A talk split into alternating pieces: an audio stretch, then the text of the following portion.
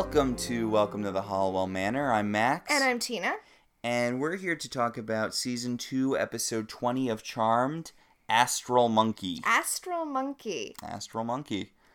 Keeping up the streak of terrible episode names. Well, the thing is about this episode, I feel like the monkey thing's kind of unnecessary. Like, don't get me wrong. I think this is a really strong episode, something which at some point I will have to stop saying because we're on a streak of really strong episodes. So at, at, at a certain point, it just doesn't make sense to say it anymore. But right now, I feel comfortable saying that. This is a really good episode, except the monkey thing, which isn't bad, but. It's unnecessary. It's like, unnecessary. We don't need the monkeys. And instead, it just makes me really nervous that Alyssa Milano's going to get her face ripped off, which I know isn't going to happen because we would have heard about that happening. But And they sneakily got her a better face. I'm just saying, I can't see a, a monkey, a, a chimp in TV or films, and, and- and a chimp, you know, like yeah, Yeah. chimpanzee. in it not like little rhesus monkeys they're fine Mm. but i can't see like a chimpanzee in tv or movies without knowing that they are very aggressive animals and that i am very concerned for the people on set But this was like a thing in this general time period, more the '90s than now. But like there's there's that Matt LeBlanc movie where he played baseball with a monkey. yeah ed There was Most Valuable Primate. dunstan checks in Dunstan checks in. Like this was a thing in that time, and it's like they're very dangerous animals. Yes uh chimpanzees they were very hot back then i don't know why i don't know why america was having a love affair with chimpanzees I was I- gonna say Guenter from Futurama, but he wasn't a chimpanzee, was he? Because he had the long tail. yeah no he was he was he was a monkey He was a generic monkey. Yeah, I w- he wasn't a rhesus monkey because he didn't have the right markings for that. Yeah, just generic monkey. I I hate every chimp from chimpanzee to chimpanzee. I hate every chimp I see, from chimpanzee to chimpanzee. To- Oh, you'll never make a monkey out of me. You know that uh, that one parody from The Simpsons killed any chance of them actually doing a uh A musical version of Planet of the Apes. because they have entered production before, like or pre-production. Like people have tried to make that work, but I'm not sure that's true. Well, I guess I guess the critic isn't on the same level of cultural uh, permanence as are the you Simpsons. talking about the Hunchback? I'm talking about the Hunchback musical from the critic Hunch, and then of course the Hunchback did become an actual musical. Yeah. Yeah, but eh, I feel like that's di- well, for one, it's the critic, which Right, yeah. It has a lot of the same writers as The Simpsons, but like it's not really. It, it didn't say- have the cultural currency that Simpsons does. yeah, it didn't have a bunch of people obsessively watching it multiple times a week because it was in uh, syndication. So That's true. Yeah. And also those those Planet of the Apes songs are just catchy. yeah, Doctor Zaius, Doctor Zaius, Dr. Zaius, Doctor Dr. Zaius. Oh, Doctor Zaius. Yeah. I mean, if nothing else, that's a good reason to do a Planet of the Apes musical. Wait, no, you know what? You couldn't do it because you could never come up with songs as good as the songs. Yeah, see, that's what sinks it. Like, no matter what you do, people are gonna go out of the theater, you know, doing, you know, Doctor Zaius, Doctor Zaius. Which, granted, it's just Amadeus, but with Doctor Zaius, but it works. It fits. Yeah. You know, they made a King Kong musical in Australia that had like this giant King Kong puppet. I did know that, yeah. I was kind of disappointed there wasn't stuff on YouTube because, well, I can't imagine it was, you know, Good. good. I did want to see stuff with that puppet because it was a very impressive puppet. Yeah. I don't necessarily think a King Kong musical would be bad.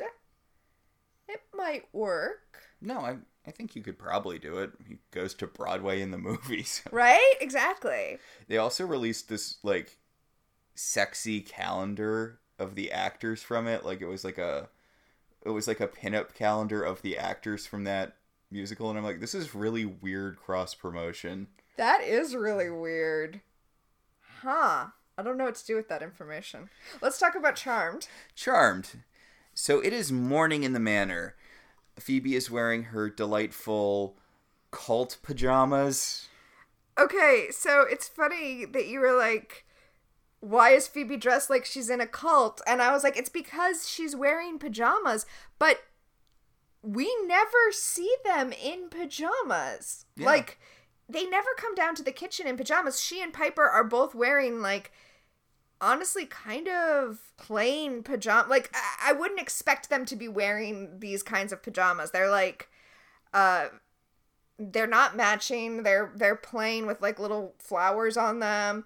But of course, we know the reason they did this is so that there can be a mix up later with Phoebe and Piper. Also, both Phoebe and Piper have ponytails Yes. to contribute to that mix up. I really don't think you need all of this setup for that mix up later. Well, I mean, they don't say it outright. It's just Yeah. But like if you see a woman with straight brunette hair in Piper's room, you could probably you would probably assume it was Piper. Either that or Leo's just trying to sleep his way around this family. Mm, I mean, he's already He already he, he already got grams. And we can assume that, you know, he had sex with Patty at some point probably. Can we assume that? Oh, I wouldn't assume that. Actually, I'm kind of wondering about the time scale. Like, was Victor the only guy Patty was really involved with? Because she had to kind of be just cranking out kids from a pretty young age. Yeah, I think she was only ever involved with Victor and then with her own white lighter, Sam. Mm. Mm-hmm. God, she spent like half her life pregnant, didn't she? I mean, not half her life, but Uh, half her adult life. yeah, Uh, most of her adult life because she died at like what 30. Yeah. Oof. So Well, that's grim. that is grim. Speaking of like grim things and early deaths, Piper has a letter from the hospital from a few episodes ago when she had that tropical fever that she got from smuggling in fruit for no goddamn reason. Piper, these rules exist for a reason. Uh, regulations are there to protect us. Anyway, the doctor wants to see her because her recovery was kind of miraculous. Yeah, like she was literally on death's door when suddenly she sat up and was like, "Oh, I'm fine." Definitely not because an angel met me in the space between life and death and healed me. And he, like, I, you know what? I'm I'm on, I'm on this doctor's side because this woman went from literally almost dying to being completely fine. Like, uh, I feel really bad for this doctor because the reason that he wants to bring Piper in is because he assumes she has some kind of weird mutant antibody that can then be used to synthesize a cure for this disease that has no cure. Like, of course he wants her in for blood work. Honestly, she kind of should go in for blood work because he's not going to find anything. It it will be like a fluke thing that science can't ever really explain, but at least then he won't be tormented being like, there's this woman out here, and if I could find, if I could get her to come in, I could save all these lives. I feel like this really raises some questions. The whole thing with blood that this episode has, where I'm Oh, like, yeah. So do witches can they not donate blood then or Yeah, we'll talk about where magic lives. Hmm. Anyway, oh, so Phoebe interrupts Piper's musing about this doctor by complaining about Leo eating all of her goddamn cereal. listen, it's low fat granola, Phoebe. Ugh. It's like Did she buy that specifically so no one else would eat it? she- she'd have to they're like fiber rows or whatever. Yeah, it looks. Well, I mean, I guess whatever. To each their own, and to each their own, right, Leo? this was Phoebe's own. So uh, I guess Leo does need to eat I as was a white wondering lighter. about that. Right? Does he need to eat, or does he just enjoy it and he's eating Phoebe's cereal? I was gonna say, do white lighters need to poop? But he's eating fiber cereal, so Oh my god. not to go into a gross direction, but I have some questions about how white lighter not anatomy, but how they work because the only thing that can kill them is a dark lighter. So theoretically they can't starve to death. Right. So, so how does their biology work? Right? Like, do they, do they feel like they're starving to death, even though it's not killing them if they don't eat? Hmm, maybe. And what about and, and same for sleep, right? Because we know Leo sleeps. But we also know like they can be knocked unconscious and we aggressively know that they can impregnate people, so Yeah. what would happen if Leo donated his blood? Or or is it just that white lighters have their human bodies, right? Their body that they had when they were human and they have to take care of it just like their human bodies, except that if anything happened that would normally kill that body, it just instantly heals Wolverine style. You know, probably that. I guess self healing's a thing white lighter bodies are capable of. Although they can't heal their own wounds if it's from a dark lighter. Oh, that- okay, that makes sense. Okay. Yeah, because dark lighters are like the one thing that they can't All right. fight off. Okay. All right, all right. Yeah, I'm on board. I think we got it. I think we got it figured out until something happens in the show to contradict us, which it inevitably will. Yeah. So, Phoebe mentions that if Leo's going to be living with them, they should set up some ground rules. And Piper's all like, he doesn't live here. And Phoebe's like, okay, but he sleeps in your room every night and eats my breakfast every morning. So I don't know what you think it means for someone to live with you. Hmm. I bet Phoebe misses neighbor Dan. He brought breakfast over. Yeah! Wow! Nice dichotomy. Yeah, just reverse breakfasts. Leo takes, but not from Piper. He very considerately eats someone else's food. Because we do know that the sisters all have different cereals. That makes sense. My sister and I had different cereals that we ate when we were both living at home. Heck, we have different cereals now. Oh, yeah, exactly. So, Prue comes into the kitchen, and I was like, wow, her pajamas look a lot fancier than her sister's pajamas. And then I realized, oh, wait, no, those aren't her pajamas. She plans to go out in that backless camisole and flowy blue pants. God. Well, it, it's like when they were getting ready to go to the Bahamas and she ran downstairs and she's like, I need to get dressed. And I was like, oh, I assumed that was your outfit. It was like a nighty or whatever. But I just assumed that was her outfit because it's hard to tell what's what. but yes, uh, Prue is late for a very important date. Uh, she needs to take pictures of some famous actor guy for the magazine that she works for now. Evan Stone. Okay. I don't remember this guy being a running thing. It seems like they're setting him up to be like a new long term love interest for Prue, but I don't know if he ever shows up again. Mm, I had no memory of him at all. I mean, the last long term love interest I remember her having was uh, Jack Sheridan. Yeah. Because I guess maybe the. Uh, maybe the criminal guy counted because he was in like two episodes, but for the most part, I feel like she just gets one off love interests until. I was going to say maybe they were planning for him to be a long term love interest and then they had no opportunity to bring him back because, as you say, Oh, we still got a season before uh, Prue has her final date with a wall. yeah. Anyway, Prue's off to work, and Piper says that Prue and Phoebe should come up with a list of rules for Leo since I guess he is living at the house now. Shouldn't the rules just be like, Don't eat my cereal? yeah, that seems like it's sort of the big thing. Well, Prue mentions walking in on him in the shower, which we saw Yes, last week. Continuity. Nice continuity. I guess it makes sense the white lighters have to shower, that they just don't orb and leave the dirt behind. What? See, I think they should do. Well, anyway, Uh, maybe just enjoy showering, though. I mean, guess. showers are nice. I guess. That problem, though, seems like it should be solved not with a rule, but with a door lock. Hmm. The rule should be if you're naked in a room, you should lock the door so no one accidentally walks in on you. Also, you should be aware if, you know, the person you're having a whole ass conversation with isn't your girlfriend. Because Prue talked a lot before Leo came out of the shower, like, hey, look at my dick. Well, he seemed to be completely unaware that someone else was in the bathroom, even though, as you say, she was talking for a long time. Like, I, how loud is that water, Leo? But Prue's like, yeah, well, you know, Leo definitely lives with us, but I'm not complaining because, you know, get to see that good Leo dick, which. Eh. Okay, fine.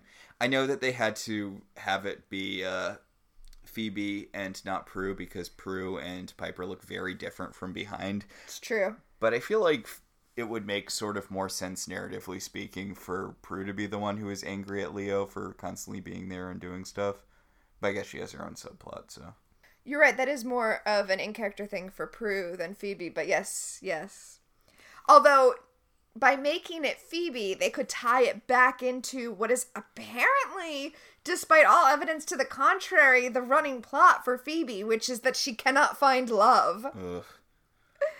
Anyway, monkeys. Monkeys! Alright, so first of all, this guy has the doc this guy by this guy I mean the doctor who's, you know, trying to get a hold of Piper.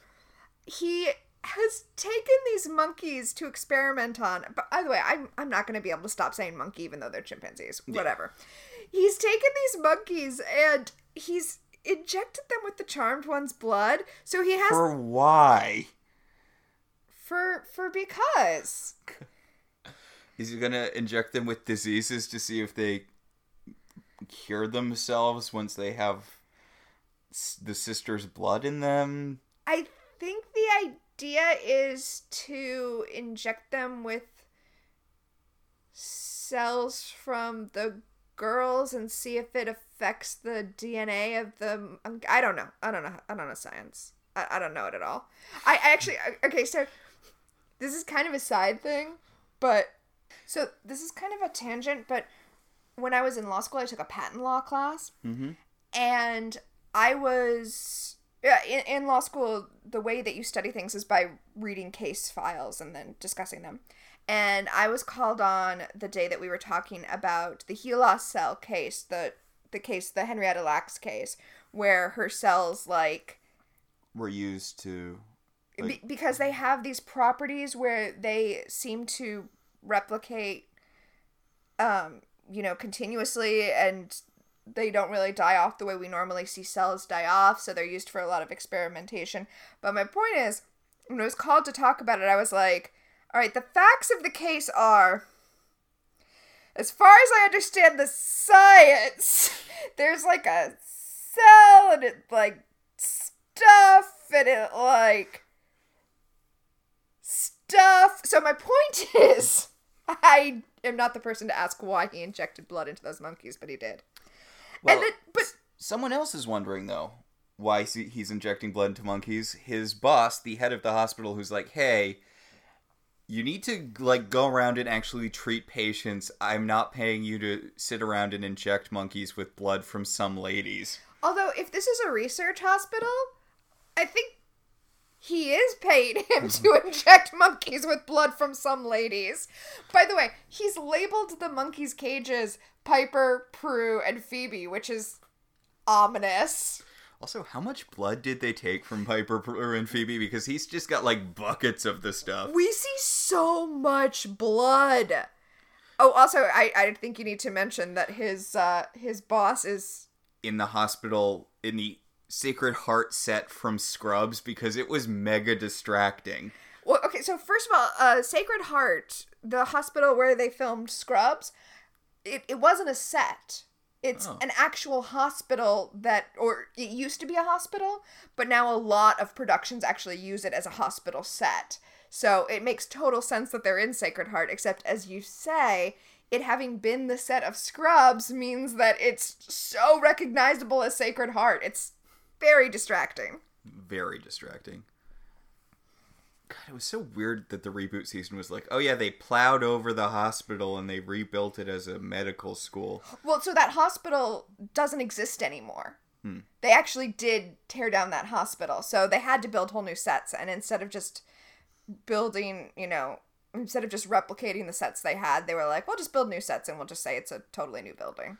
It's just weird that they pivoted it to being like, oh, we're all professors at this school now. Like, that seems like that's not what you were doing in the previous season. Also, wasn't JD like? I, I, I mean, I know he was only in a few episodes, but wasn't he like moving away or something in the last episode so that he could be closer with his son? Yeah, well, I think he was still going to work at Sacred Heart. It's just that he was moving to a place that was halfway between where he is and where uh, Kim. Kim lived. Yeah. Yeah. I mean It's it's funny because what Scrubs failed to do is what Grey's Anatomy did so well. rotating cast. Rotating the cast out, right? Cuz Grey's Anatomy started with here's our intern class, you know? And then the next year they were like okay, these are still our people, but here are the new interns. And they just bring in new interns every year. And some people, you know, leave the cast and and most people die because that's what happens when you work at Seattle Grace. You just you die in a plane crash. Yeah, like I, I don't watch Grey's Anatomy, but I've heard you talk about it some, and I'm like, why would anyone work at this hospital? It seems like a death sentence. It really, really is. But yeah, so they they rotate through the cast, and Scrubs was trying to do that same thing, but they had done like what eight seasons of the same cast, and then they were like, so let's bring in the the new interns now. Except they weren't even interns; they were med students. Which is weird because I mean, Scrubs did stick with the same main cast, but they did have rotating interns. Like every season had like a new crop of interns as sort of background supporting characters.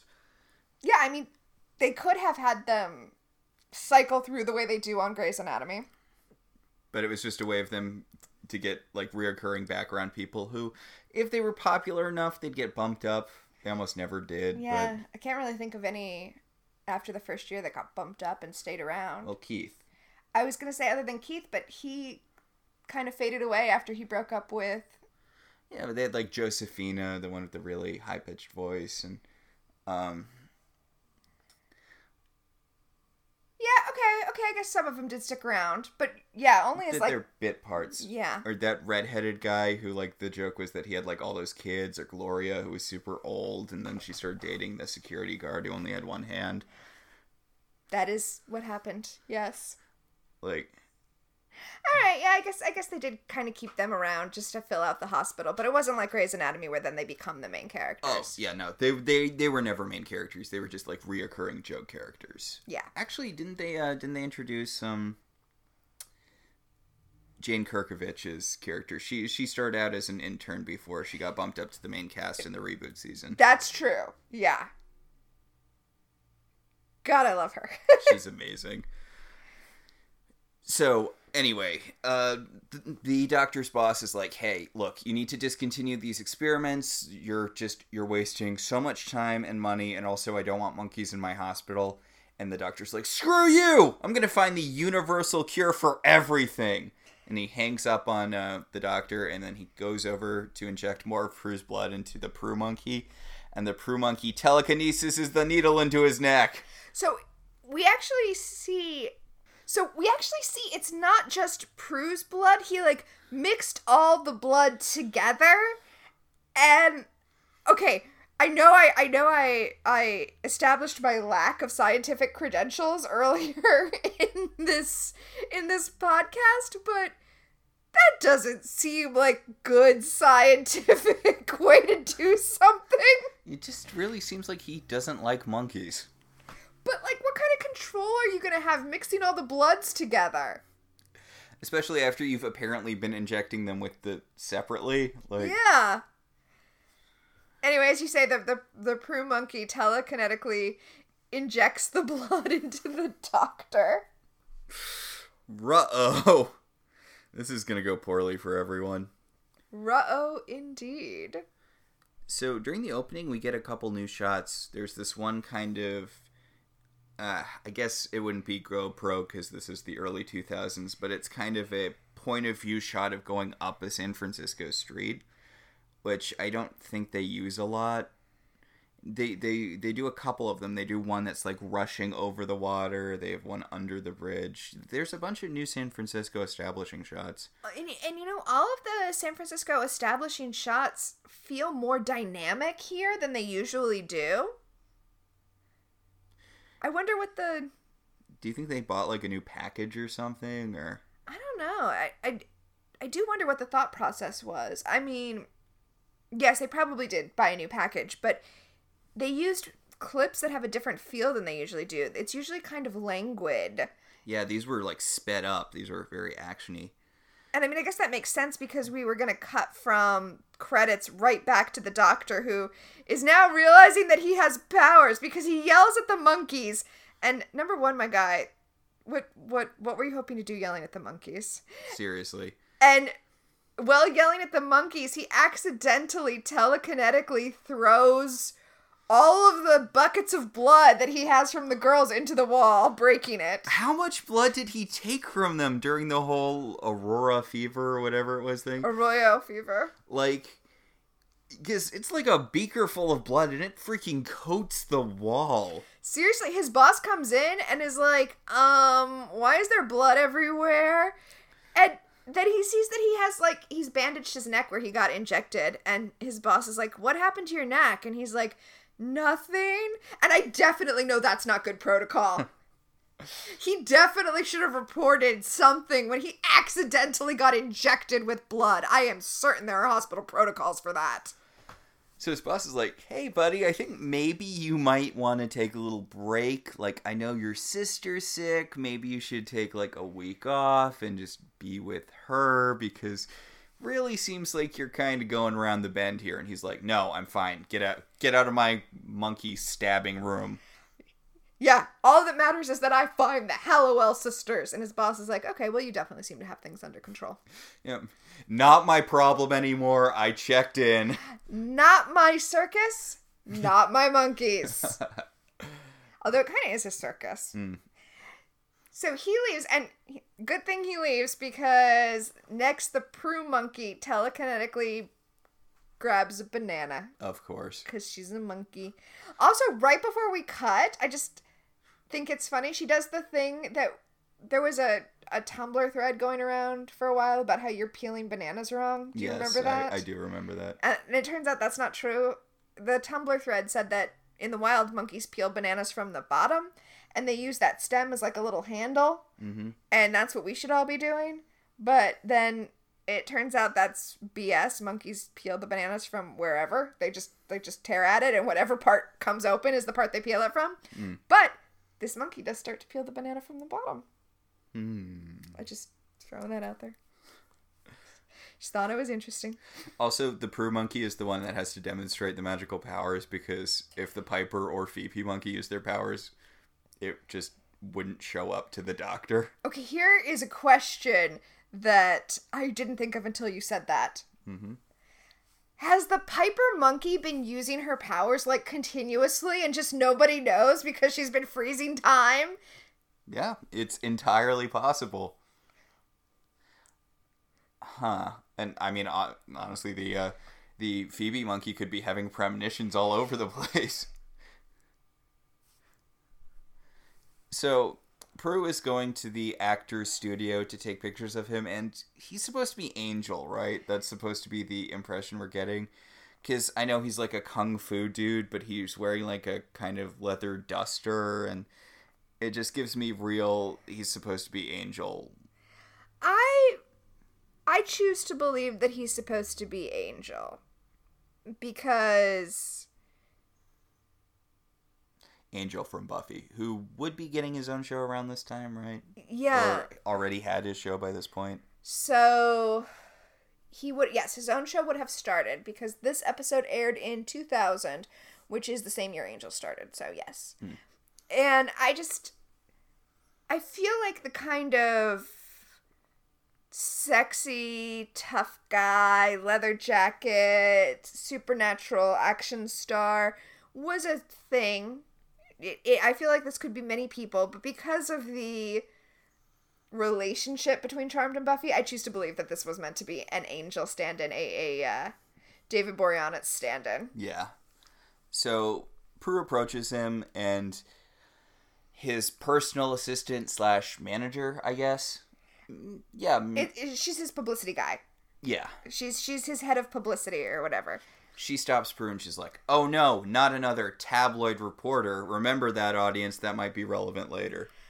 Okay, so she's worried that Prue is a tabloid journalist, and Prue's like, "No, I'm with the magazine that presumably set up this appointment, and here's my ID." And the publicist is like, "But this is a temporary ID," and Prue's like, "Yeah, because I'm a new hire."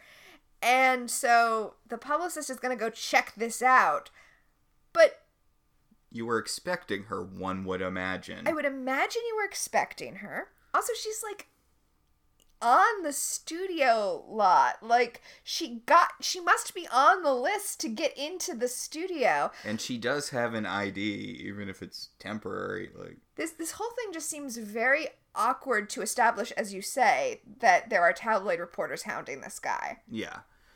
And the guy apologizes because she uh, she goes off to call Prue's boss to make sure that Prue is supposed to be there taking pictures, and he's like, "Oh, I'm sorry. She uh, she was my personal assistant, but she just got promoted to be my publicity manager, and you know she's having trouble controlling all of this new power." And What a weird way to put that. yes. Prue's like, I can relate, which, uh, also, you don't really have any new powers at this point. It's been like, yeah, she does. Astral projection. she's had that for a bit, though. I mean, didn't she get it at, like, the beginning of season two? Okay, yes, I guess she's she's had it for for a while. And it's, I feel like she's sort of had more difficulty with the uh, telekinesis than with the, That's true. than with her ass Not loving that shorthand. I don't love that shorthand. I guess it would be ass pro. Back at the manor, Phoebe is digging through Piper's closet looking for something. And as we discussed, she's still wearing her ratty pajamas with her hair in a ponytail. And Leo orbs in and is like, Hey, sexy. Should we get sexy right now? ha- have you ever been fucked on a cloud? And He does say that. and and Phoebe's like, does a pillow top mattress count? Which no, no, it would not. But also, why is Phoebe going through Piper's closet? The two of them have really different styles. But also, I feel like it's not out of character for Phoebe to steal a sweater from I guess. Piper. Yeah, that doesn't that doesn't it, that, that doesn't bother me. But anyway, he's like, "Oh my god, I'm so sorry," and she's like, "Well, I guess this is to be expected when you just orb in." all willy nilly. Which I'm sorry. I feel like you really don't have room to talk because you're raiding your sister's closet. It's like an honest mistake. If he had walked into the room, it wouldn't have been any different. well, it would have been different because if he had walked into the into the house, Mm. Then he would have if he had, you know, acted like a mortal and walked into the house, then he would have seen Piper downstairs and then he would have had to knock on the door and then Piper would have gone and opened the door and he wouldn't have presumably tried to have sex with her because he would have seen her front instead of her back. I guess. Anyway, Leo Gorilla walks away from.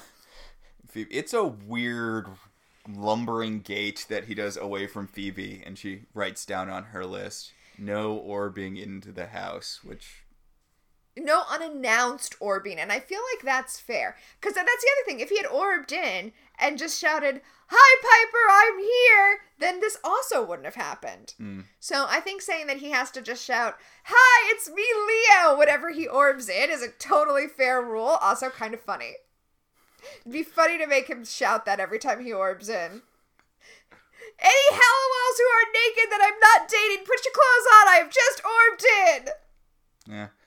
Well, If you want to. as we will later establish in the Paige season, Leo can see his charges when they're having sex, so Well, you can see them all the time. don't love it. Don't don't love it. Well, you have to assume that he's a gentleman and that anybody who is chosen to be a white lighter is discreet enough to uh, not do that. I don't think I trust the elders that much. Mm, fair point. Fair point. But I mean, it seems like the elders are kind of setting it up so that lots of witch white lighter crossbreeding would happen. What? But Max, it's forbidden. Is forbidden sex something that humans tend to want to engage in? Okay, so hello, witch. Here's a very attractive person who is psychically connected to you and whose ability to heal you is directly linked to your emotional connection. But don't have sex with them. Also, we only turn attractive people into white lighters. That does seem to be the case. Wait, wait, that's not fair. I mean, because it's TV. It's the only attractive people exist. Hmm. Remember when we were at OHSU, the the hospital in town, and everybody in the hospital was so attractive, and I was like, "Is this Is this a TV hospital? Is this isn't it romantic? right? Is this a fake hospital?" Oh man! And when I went for my for my final appointment, like because it is a teaching hospital, the doctor was like, "Do you mind if uh, my intern sits in?" Because they they always ask. And I was like, "Yeah, no problem at all." And then he like comes in and was legit one of the most attractive guys I've ever seen. He he looked like the doctor who is comedically attractive on Scrubs, the the gynecologist that all of the women become obsessed with. Yeah. He looked like that guy, and I was just like, "What? What? What is this hospital?" anyway, back at the uh, back at the Charmed Hospital. The doctor is uh, trying to get in contact with Piper because he has superpowers now, and he's kind of freaking out about that. You know, I I felt like Piper was being unreasonable in to, to jump ahead a little bit and blaming herself for the things that happened, but She does kind of just hang up on him when he's like, "Hey, something really weird's going on." She's like, "Sounds like your problem." Click. yeah, and she's like, "Why would he call me at home?" And well, first of all, where else would he call you, Piper?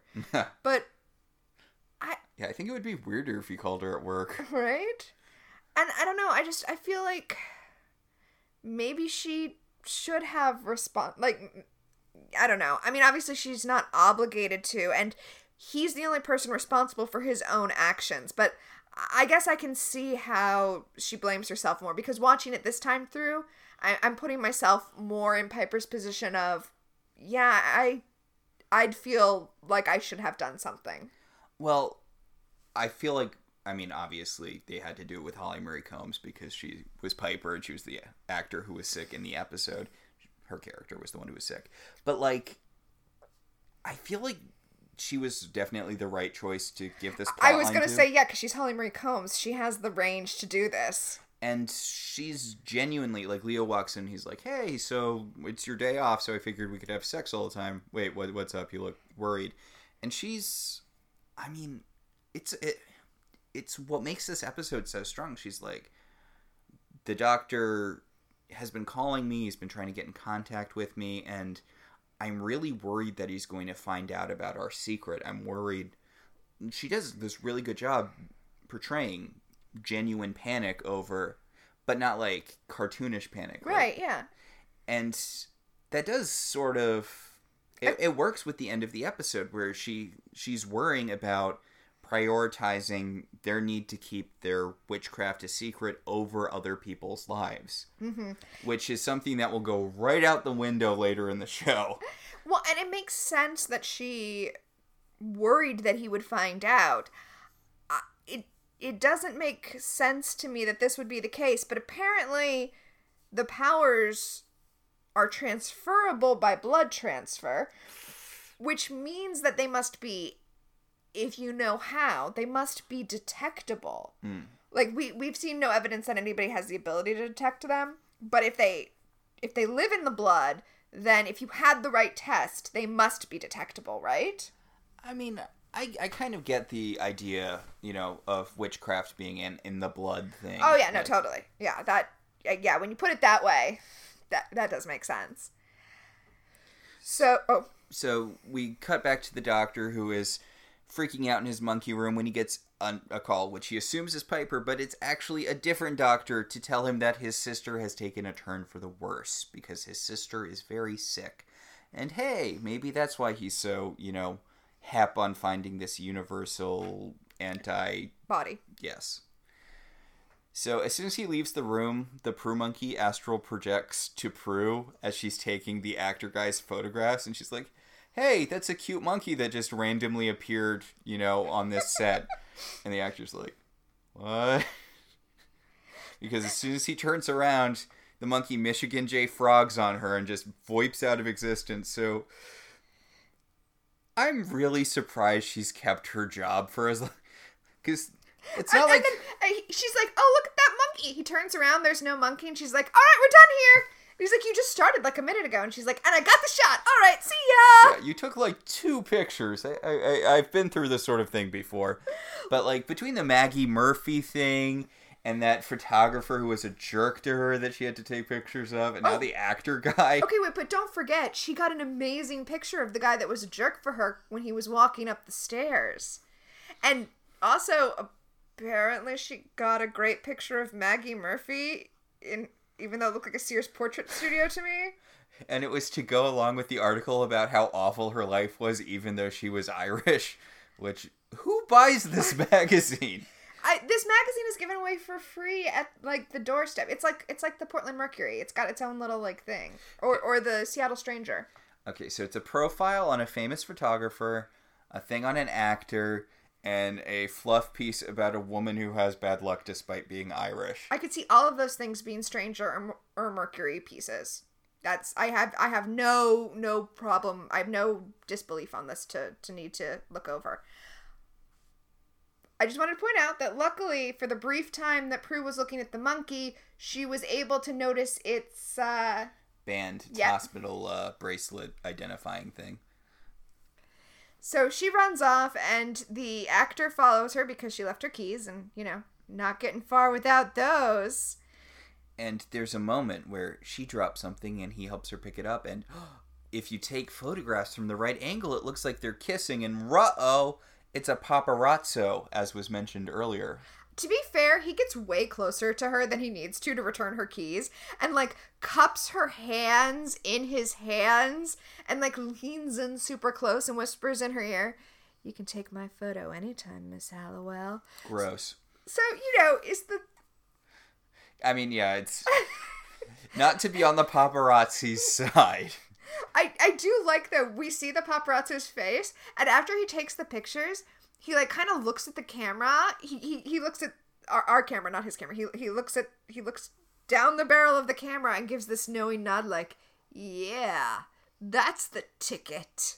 I'm definitely gonna sell these shots to J. Jonah Jameson." I want pictures, pictures of witches.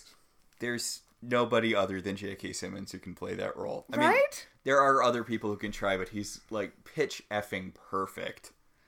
So back at the manor, Prue got flowers from the actor guy because dude moves fast. Like she just drove home and those flowers were waiting for her. That's what you do when you're famous celebrity, I guess. You can do things like that.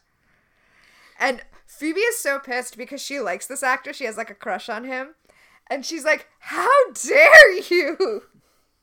I get that. Yeah. If I found out that you were. having sex with Jason Mantzoukas. Oh, I would be so sad. Yeah, I was. It's if it makes you feel better, it's not terribly likely to happen. So I mean, I, I, I wouldn't be so sure. First of all, you know there are a lot of people that are as thirsty for Jason Mantzoukas as I am. Yes, I read that Reddit post. He's so hot. He's like, he's like gritty sexy. I was actually gonna say He's, Kyle, he's Jan Hooks sexy. yes, yeah. I was actually gonna say Kyle MacLachlan, but um, which which is more likely to happen because at least he lives in the same town as us. But it's not Kyle MacLachlan that I'm in love with. It's tragically, it is Agent Dale Cooper that I'm in love with, and that will never happen because he He's is fictional. Also a cop. And I feel like then I feel like I couldn't do that. Charmed. Yeah. So anyway, flowers, flowers from Actor guy. Todd Stone. Evan Wolf. Stone. Yes. Evan Steele. No, I think it was Stone. Oh, okay. I was making up a name, but I guess Stone. So, uh, everyone's treating Prue like she's dumb because she saw a monkey astral project. Everyone's like, "Oh, sure, Prue, you saw a monkey astral project." Which I do appreciate that Leo's like, um, y'all are witches. You've seen a lot of stuff. yeah, because Piper's like, "Back me up, Leo. That's stupid, right? Monkeys can't astral project." And Leo's like, "Even- "There's a lot of stuff that can happen with magic, like." A lot of magical stuff happens, and Piper's like, "God damn it, Leo! You're supposed to have my back." Okay, so Leo does tell Prue that the monkey probably is sharing her powers. Like, it doesn't independently have the power to astral project, but it's sharing Prue's power, and that's why it was able to locate on Prue, Yeah, which it was drawn to her because they share powers. which is entirely what happened. But I feel like it's still a leap. Yeah. Yeah. If I was going to do sort of a quickie rewrite on this, hmm cut out the chimps entirely, or, you know, just have them as like, oh, he was experimenting on them. But I would have had the doctor a- accidentally astral project to her.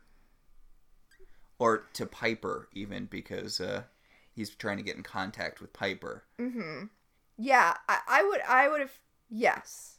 But Prue talks about the monkey having the hospital wristband, and Piper's like, "Oh, oh no, was it this hospital? You know, the one that you brought me to when I got really sick that one time?" And Prue's like, "Yeah, I mean, isn't that just the hospital we go to every few episodes or so before you know Leo got introduced and we didn't need to do that anymore?" Uh, speaking of Leo, he gets a call from the elders and is like, "Okay, I gotta go," and I'm like, "You gotta go, Leo? These are your charges, and something big is going down. What? What could possibly? Th- this is your job, dude. You're not. You're not orbiting away from a date." Well, I don't know. Maybe one of his charges was in more danger, like someone was being eaten by a grue or something. Okay, and, and I know he does have other charges, but which honestly seems like really bad planning on the uh, elders part because it means you're constantly having to prioritize situations that's too many charges. Like the Honestly- charmed ones should have a dedicated white lighter. yeah i guess i could see it I, I guess i could see most white lighters having multiple charges because presumably not being the charmed ones they aren't constantly under demon attack i feel like if you're a regular witch you encounter a demon like maybe once or twice a year Yeah, or maybe once or twice that, yeah. even that yeah i feel like for the most part it's low priority stuff Mm-hmm. So I don't know, but yeah, Leo should just be there dedicated, and it's it's not like he gets to slack off. They're constantly in danger, and there's three of them, so he's still doing a lot. Right? Yeah, this is just this is this is so typical of upper management where they're like, "Oh yeah, we had to cut back on white lighters, so we're just going to give you more charges, but, you know, not a raise or anything." Especially not cuz we don't pay you anything. So back at the hospital, the doctor is visiting his sick sister when his sick sister's husband comes in and starts yelling at him because criminals go free all the time, but they can't cure his sister. He's, he's like, How come criminals are constantly getting off? But you doctors can't do anything to cure my sister, uh, to cure my sister, to cure your sister, my wife. Yeah, in fact, I had to let a criminal go just recently based on a technicality whose kidney happens to be a match for your sister's. Why don't you think about that? And okay, like I know this is just setting up the thing that the doctor ends up doing, which is going on a killing spree to get organs for people he feels like deserve it. But what a weird thing to say. oh, oh, I think we had different reads on this scene. Okay. I thought that the cop was pushing him to do that. Ugh. Ugh. That's So you you thought he was just like without meaning to planting the idea in his head. yeah. I, I didn't think he was like, hey, you should go out and kill criminals, and I didn't. But it seemed very weird to give this whole, you know, I, and it it more of an '80s thing to mm-hmm. be like, oh, our liberal justice system is too soft on criminals. But it also has nothing to do with the fact that your wife is dying, so it's a weird thing to bring up now. But I, I also just want to quote um, a criminal law professor that that I went to a lecture by once uh, when he says, uh, "Oh, oh, sh- this criminal got released on a technicality," and by technicality, I assume you mean the Constitution, yeah, the th- constitutional rights that are afforded to. you know what technicality means? It means you had a good lawyer. But also, it means that The law was worked. yeah, that's whatever.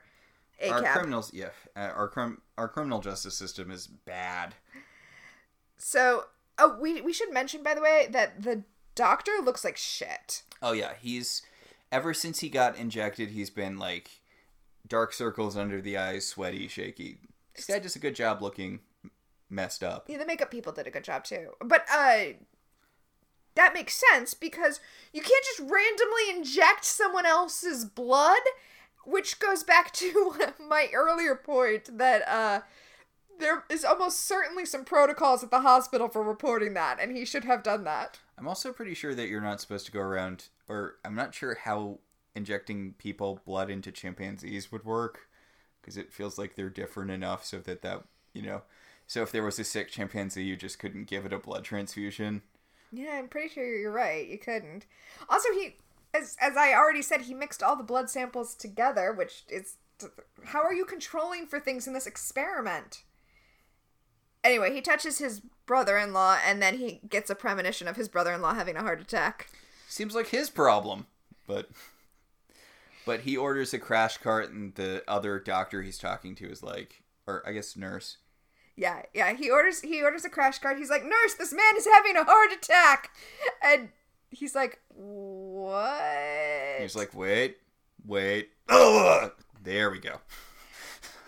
I, I That heart attack really came out of nowhere. no. I, and here's the thing: like the the cop even says to him, he says, "If anyone looks like he's about to have a heart attack, it's you." And that's a very good point. Like you don't look perfectly fine and then have a heart attack a second later, which is exactly what happened. But Do you think maybe he accidentally gave him a heart attack telekinetically? maybe. So, okay, so okay, the camera does like a Dutch angle, mm-hmm. and the doctor storms out to the receptionist, and he says, "Give me a list of all of the criminals." yes, he wants a list of all of the criminals from the jail ward who have been released, which Give me a list of all the criminals. Ugh. You know, this is why the Punisher isn't a good guy. And I I just saw this post on the internet somewhere mm-hmm. talking about how people sort of separate criminals into like their own sub group. Like, if you're a criminal, then you're a bad person who deserves to have bad things happen to you. Even though criminal is such a broad term, like, have you ever jaywalked? Then you mm-hmm. are legally a criminal. You have committed a crime.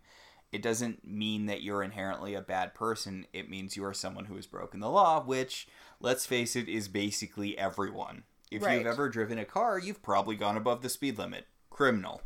Like, jaywalking. Criminal. Loitering. A crime which is just so made up. Criminal.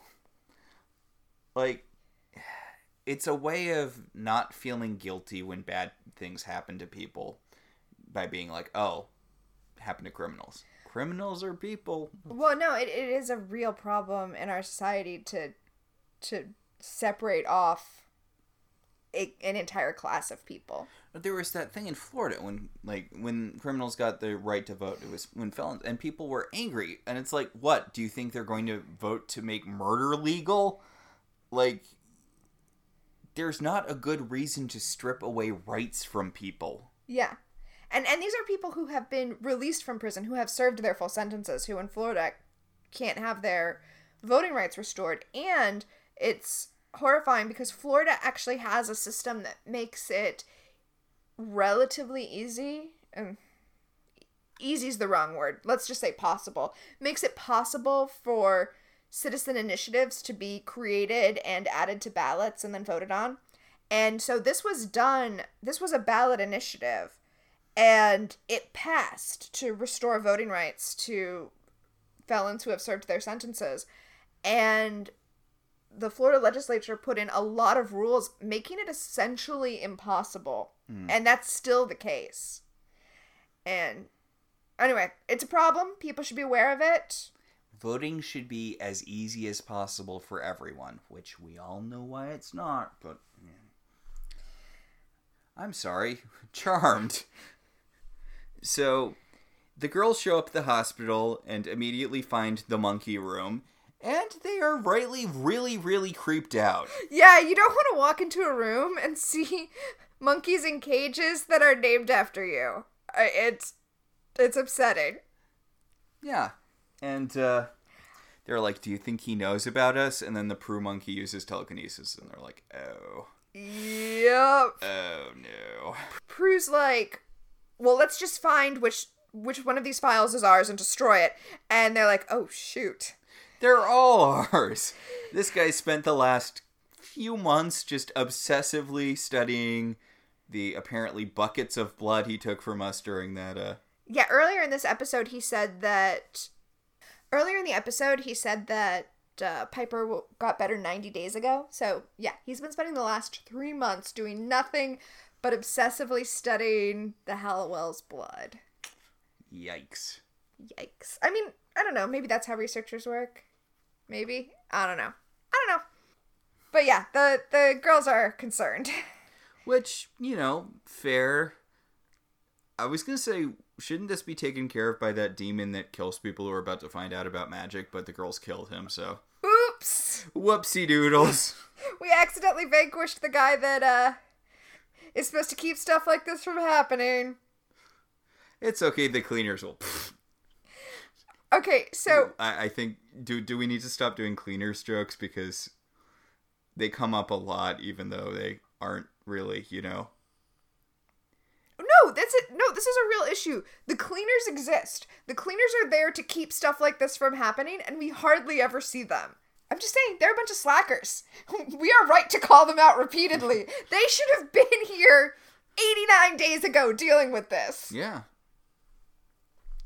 I do I do appreciate that the Prue monkey is using telekinesis to try to grab a banana, and the Piper monkey freezes it. The Piper monkey's like, not on my watch. Piper Monkey's just being a dick. yes. so um they're like, "Okay, so we need to get out of here and we need to take these monkeys." I like that they all instinctively take their own monkeys.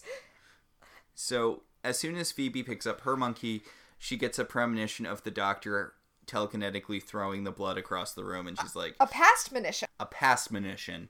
And she's like, "Ooh, I think the doctor already knows about us because he has our powers now." And Piper's like, "Oh, do you think I could have circumvented this if I, you know, answered his letters or talked to him on the phone?" Which probably not.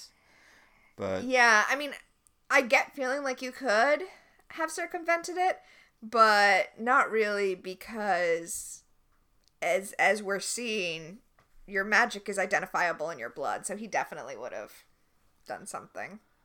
So, at a drug dealer's apartment, a drug dealer is talking about how much he loves dealing drugs, but that he doesn't use drugs because he knows drugs are bad, and he's a bad person because he sells drugs. Drugs. And the doctor storms in and uh, kills him. No, he does not kill this Oh, guy. I'm sorry. You're right. He injects him with something that presumably knocked him out. Yeah, he uh, he telekinetically pushes down the door.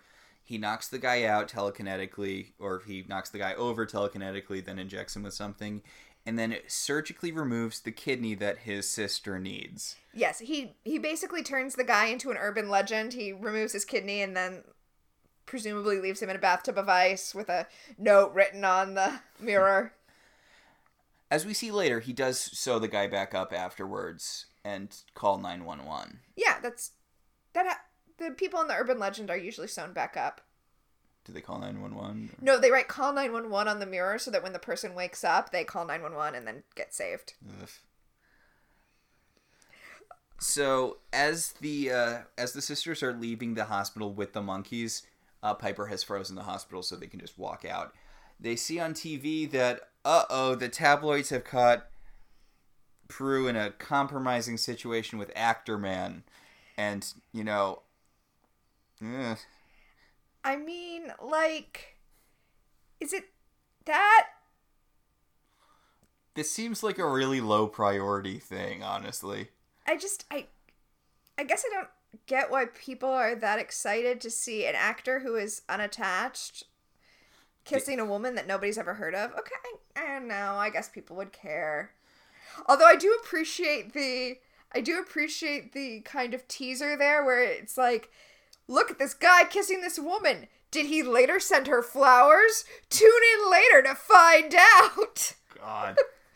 So as they had to unfreeze part of the hospital to, you know, listen to this, they also hear a nurse talking to a doctor about how, you know, Doctor Monkey Injection uh, seemed to know that the heart attack was about to happen before it happened, not because of looking, but because he touched him.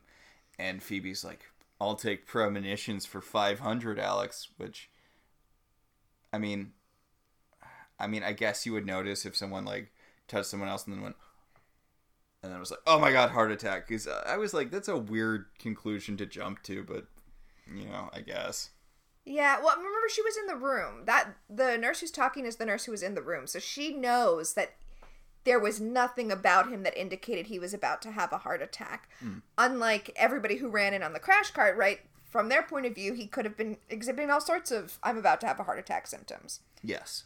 The sisters also see in the reception area the computer where all of the list of criminals is and they print it out.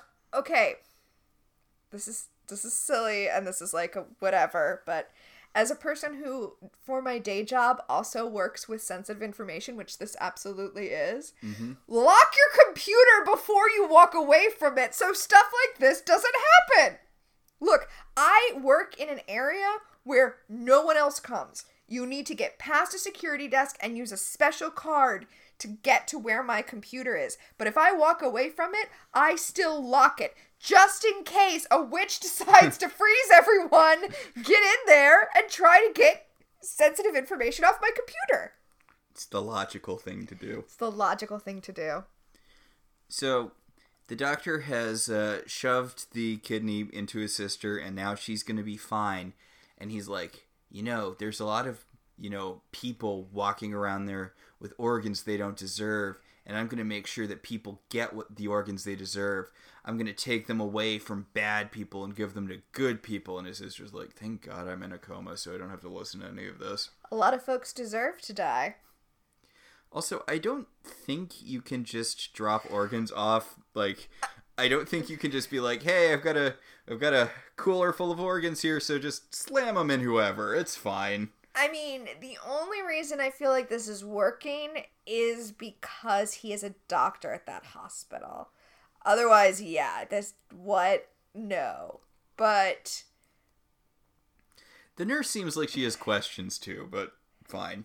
yeah, I mean, I know from all the Grey's Anatomy watching I do hmm. that there's like a whole agency that just deals with transplant organs. And there's a lot of steps to getting your organ transplant. But I don't know. This nurse knows this doctor, so I guess she's not going to ask questions. Especially not after she saw him give that guy a heart attack. So, at the guy's apartment, he's being wheeled into an ambulance.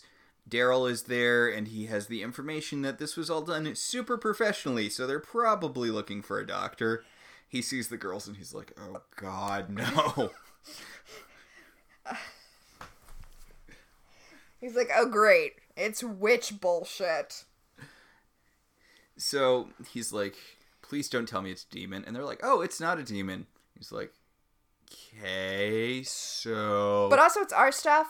The don't ask, don't tell stuff that we have. So don't ask and also don't arrest anyone. Okay, bye. he's like, but I'm obviously looking for this doctor guy, right? Because, like, this was obviously done by a doctor. There was a doctor who printed out a list of criminals. Like, we're, we're clearly looking for this one guy.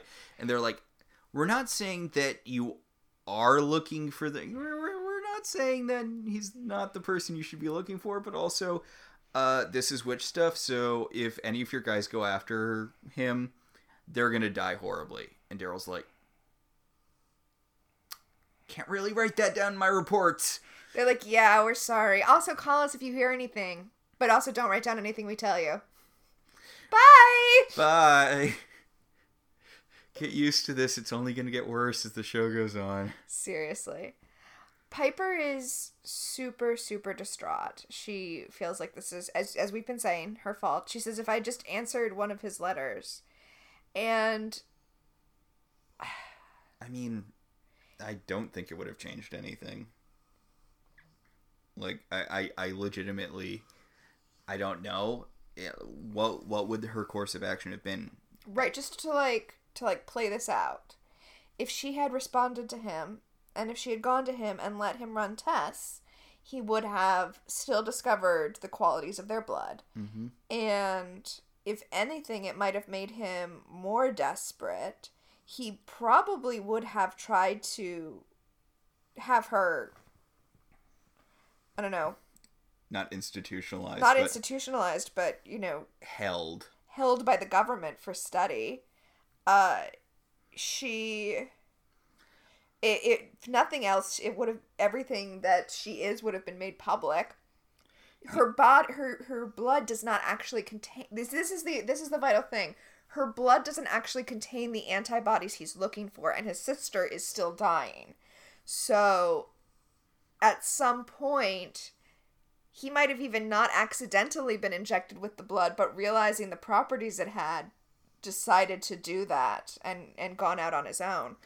I mean, this might be a job for white lighter dust.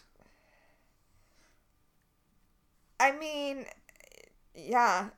Although I guess if she had gotten in, sorry, I'm I'm counterfactualizing my own counterfactual. Mm-hmm. If she had gotten involved, they might have been able to do something for the sister as as witches. Although that's how they got into this situation in the first place, because you're not supposed to use magic for mundane.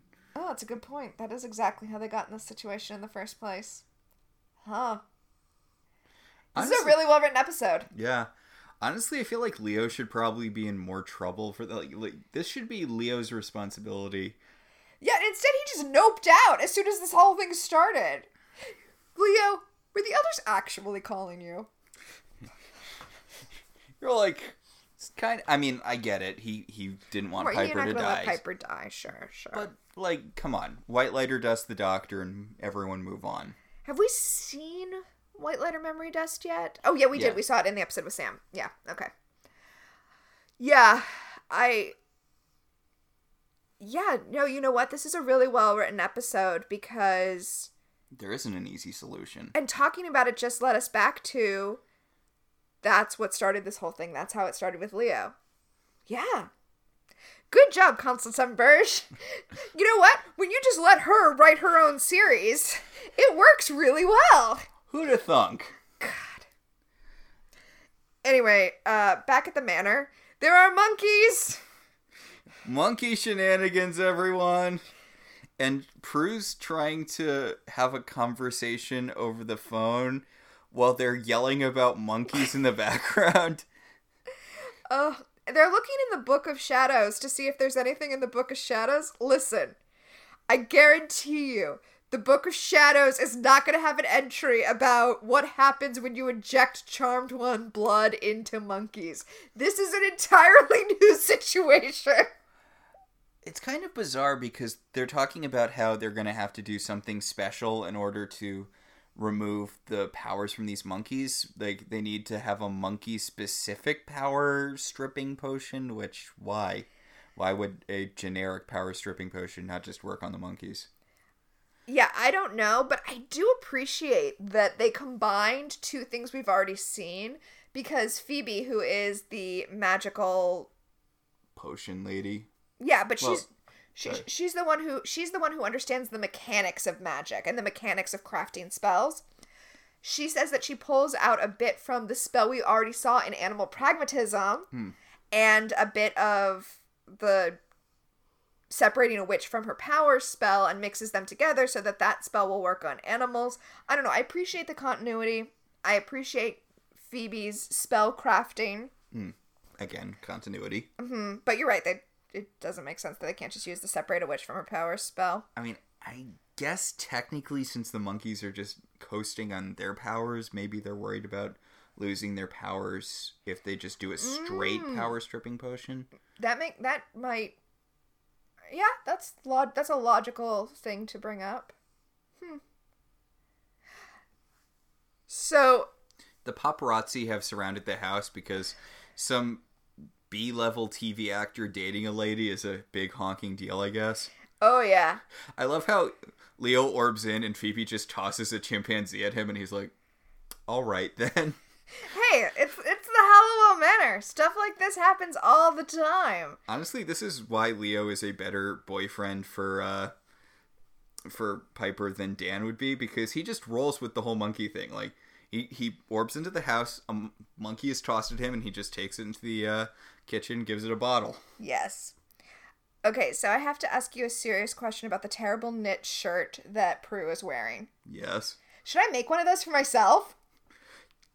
you you definitely could. Yeah. Sorry, it's it's a very 70s uh it's actually crocheted, not knit, but it's a very 70s crochet top. So Leo tells them that look, you need to get the powers out of the doctor right now. And Piper's like, because he's, you know, attacking people and stealing their organs. And Leo's like, well, yes, but also because the powers are driving him insane because mortal people were not built to handle magical powers. He specifically says, like, it took generations for your, you know, it took generations for you to build up the magical wherewithal to withstand having these powers in your body, but I mean, Melinda Warren had all three powers, so maybe calm down, Leo. Yes. but it does make sense, and I feel like this is something we see later in the show too. Like, if you if mortal people get powers, it's usually the first step in them becoming demons. Well, and I mean, can we can we talk again about how well constructed this episode is? Mm-hmm. The reason that he needs Piper's blood to save his sister, or thinks he does, even though his sister doesn't have the fever that Piper had, is because she needs an organ transplant, and he's hoping to find a universal antibody, which would presumably allow her to receive an organ from anyone, not just somebody who was compatible with her, right? Because then her body wouldn't reject the organ. Hmm. Meanwhile, his body is rejecting the magic. It's what's happening to him. Oh, yeah. Also, I'm going to hate this later, but Leo specifically calls out that what's happening, one of the things that's happening with his body is the dissonance that's created by the fact that these are powers that are supposed to do good and he's using them to do evil. And I'm going to hate this later, but it does really kind of relate back to Paige's she has 24 hours to decide if she's a good witch or a bad witch thing. Ugh, God. You know, most witches get their powers as bait. We'll we'll talk about it in that episode, but Yeah. So they've got to figure out how to get rid of the reporters, which I, I also like that the reporters are there for an unrelated reason. Like, they're not there because they think that any of these girls are witches, but they're definitely going to find out they're witches. I feel like I would have some questions about the chimpanzee thing myself. But I don't know. People dating celebrities do weird things. so Piper opens the door, freezes all of the uh, tabloid people, so that Prue can run out and deal with the situation. And then, God, I just I love that this is constantly in the back of Piper's mind because she talks to Leo a little bit before unfreezing the paparazzi about how she feels responsible for everything the doctor's doing right now. Yeah. She put all of these people in danger just from her powers. Her powers have combined with her sister's powers to put all of these people in danger. And one of the things I do like about this episode, and it feels like such a little thing, mm-hmm. is that they're not minimizing the harm that the doctor's doing just because he's targeting criminals. I, yeah. There's a bit when they're talking to Daryl where Daryl says, You don't know who he's going to attack, you don't know who he's going to attack next. But it's not phrased like it seems like he's building up to next time it might not be a criminal. But no, just because he's attacking people who do bad things, which, yes, selling drugs is bad, mm-hmm. and selling guns to children is cartoonishly bad. How would children even afford guns? I'm sorry, that seems. Or drugs. Who is selling drugs and guns to children? Children don't have money. It just seems like bad business, but. Jumping ahead a little, the fact that he is targeting criminals and that doesn't dilute the badness of his actions is then reflected in the end when to jump ahead spoilers i guess Um, when he is when when the sisters are forced to kill him, and Piper is devastated at having to take a life, even though It was self defense. yeah, I mean, it was self defense. He was a murderer, and they they they were not given a choice. It it was it was self defense, but that still affects her because it's still taking a life, and that's still a tragic thing for her to have done. At this point. As long as Constance M. Burge, as long as Constance M. Burge is in charge of the show, the girls will feel the consequences of their actions, and then we'll see what happens after that. Remember in the uh, Amazon episode where they just casually kill Daryl so they can steal his soul? So that they can use it to get into the Amazon fighting pits? I mean, to be fair, they did plan to bring him back. They didn't even Fair. ask his permission. To be fair, They straight up kill him out of nowhere.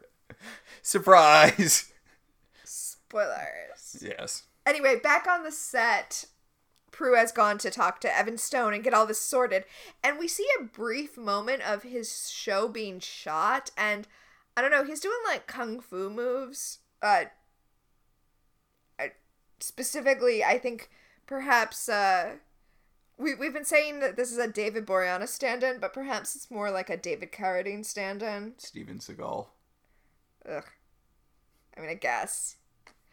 Jean Claude Van Damme, the hmm. muscles from Brussels, But yeah, he used to like throwing dudes around and stuff and kicks a dude into a, an armoire, which, by the way, is clearly made out of plywood. Like, just to give you an idea of the level of production on this guy's show within the show. Hmm. But Prue's like, ah, I recognize your style. I assume you're gonna follow it up with whatever move. And he's like, oh, a girl who knows her martial arts. And Prue's like, well, they come in handy in my line of work. And he's like, photography. And she's like, sure. Anyway, she's like, hey, I need you to get rid of all these paparazzi that are harassing me. And he's like, just like Aikido them. Like, go with the flow and like step to the side instead of feeling all affected by it. And she's like, no. She's like, no, I have like normal person stuff to do. I can't just go with the flow. I I, can't get out of my uh, driveway without running over a dozen people. That is affecting my flow very seriously. So then he says that he secretly is his own tipster. Like he calls the paparazzi and gives them tips about himself. And so he calls someone and with a terribly bad British accent. Says that he and Prue are leaving out of something to go to this one particular restaurant, and everyone has to go right in that general direction if they want to catch him before it's too late. So I mean, I guess it makes sense if you're a tips if you're your own tipster, then you can kind of control the flow of the paparazzi. No, I'm- you're right. It makes total sense. I'm, I'm mostly just annoyed at his terrible British accent. Pep pep cheerio. Ugh.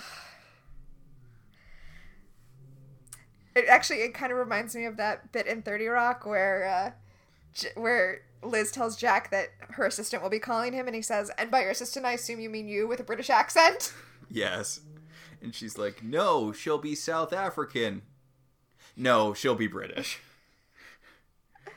This guy looks like kind of a lesser Baldwin. Speaking of 30 Rock, he's like, is that Billy Baldwin or Yeah, it's- whoever's below Billy Baldwin in the pecking order? He's maybe like a Baldwin cousin. Hmm. So Oh god. Okay, you know that the doctor has reached supervillain levels because he has gone to get another organ and now he's and now he's making He's- he's terrible punning. jokes. yeah, he's like, well, he says, "Ah, someone who sells guns to children. How heartless of you." and then he holds up the heart, which I just kids don't have money. I know I, I know I was on this earlier, but it just seems like bad business. Well, I mean, he says kids, but he could mean like 16-year-olds who are I guess. Also, we can see that the injection site is terribly terribly infected now. It's like all red and raw and gross. Also, he has escalated things, whe- whereas earlier he was, you know, going for organs that one could presumably live for a little while without, or for a while without. And he was, you know, cleaning, and he with, with the first guy, he left instructions as to how to treat him post impromptu surgery. This guy he just ripped apart. Yeah, well, I mean, you only need one kidney, and you only need like half a liver, but uh, Hearts are kind of. Uh, you need a heart. As long as you're not uh, David or Mary Margaret, you you need an entire heart. God, once upon a time callback. Yeah. And by the way, I just have to say, I know you thought that was a silly way to end the season, but I thought that was a really clever writing move. Mm. So I just think that when you rip a heart in half, it should count as crushing it. it's a fairy tale, Max. I know. So back at the Halliwell Manor, Phoebe is uh, cooking up her her potion. Yep, she's doing the mixture of the animal thing and the uh, power stripping thing to depower the monkeys. And I guess they probably still have those bottles left over from when that baby was staying with them for a bit. Yeah, yeah, because she puts the potion in in you know a baby bottle because that's what the and they have to give it to the Prue monkey because otherwise it would be hard for them to tell. And the Prue monkey manages to get a banana halfway across the uh, room before. I mean, I, am sure it's a budget thing, but I do like that they use the power removing effect we've seen several times throughout the show to show that the oh no, I liked that. Yeah, we, we see the we see the power like The leaving the balls. monkey. hmm Um, couple things. mm-hmm. That banana looks nasty. I know. I God, I'm just I'm imagining how difficult it must have been on the set to have bananas, a, a fruit which is not known for lasting a long time or under lights. Why wouldn't you just have fake bananas? I mean, like Maybe they needed a real a real banana to get the monkey to really react to it. Mm. But yeah, that banana looked nasty. If the monkey hadn't called for it, I wouldn't have been like, "Oh yeah, the potion worked." I'd have been like, "Maybe get a better looking banana." that's why it had to float halfway across the room. So Also, when they when we leave this scene, Leo is still feeding the monkey from the bottle, which I have to assume was be- was to keep the chimp actor calm. yes. And it's like, don't give him more potion. You already removed the power. I mean, I'm honestly kind of nervous about how much time these actors are spending carrying chimpanzees, but we all know that they're fine, so. Yeah. So, Daryl's at the door to inform them hey, a lot of people are dead. Please give me permission to let my guys act on this. And they're like, no. Or like, do something. Yeah, like, he's tearing people apart. It, you need to stop this man immediately if you're not going to let me shoot him. Well, no, okay, so I really want to bring this up. This is the thing about this episode that really st- stuck with me. Um, Daryl's like, I, we need to, we need to take care of this, and Piper says, you know, he's he's human, and Daryl is a cop. Daryl doesn't deal with demons. Daryl deals with humans. Like the fact that that the system is not set up to handle this guy is not because of magic. It's because it's it's an indictment on the system itself. Although, and I know we do this so much, I do want to point out warlocks are technically human, Piper. Yes, I just I feel like this episode was criticizing the mortal system in addition to kind of discussing Well, witchcrafts. it's because the cops will literally have no option other than to kill him. Like Daryl talks about, like, look, he's he's killed too many people, and we don't have a way to contain him. So, if we find him, we are going to shoot him. And Piper's like, he's human, and Daryl's like, he's a murderer. He's a murderer who we have no way to stop. Mm-hmm. The limits of a carceral justice system. Mm.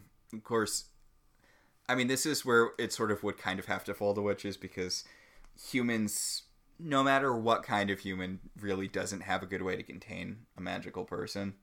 Right, right. This is sort of the place where witches and theoretically the elders should step in. I guess white lighters maybe, but This does really feel like it's above the charmed one's pay grade.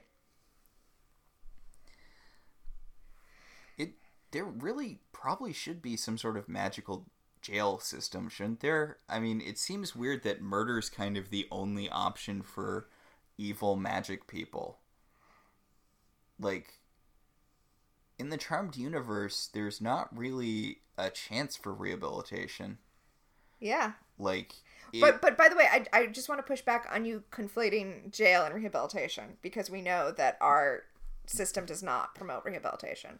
Which apparently New Charmed is tackling, kind of. Like, there's this vault where people get sealed in, and it's supposed to make you relive your worst memories until you become a good person. But they char the new the reboot Charmed ones point out that forcing someone to relive their worst memories over and over again isn't going to make them not a bad person anymore.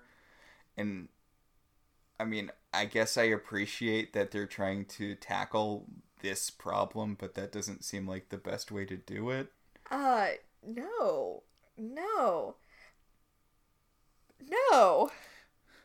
Because, I mean, yes, you should definitely critique the carceral system, but also, like, Unless unless the thing is that you look at that and you instinctively say making someone relive their worst memories isn't going to rehabilitate them and then you respond to that with you know how you instinctively knew that don't your instincts also tell you locking someone in a cage for a period of time also does nothing to rehabilitate them I don't know. I haven't super watched New Charmed in quite some time. I've been keeping an eye on it, but but also it's something important to classic Charmed. The fact that kind of murder is their only solution most of the time. Right, and it's a and it's a problem. Like this episode is problematicizing that thing. It, it it's drawing our attention to it, even as it has no solutions. But that's that's an important, you know, first step. Yeah.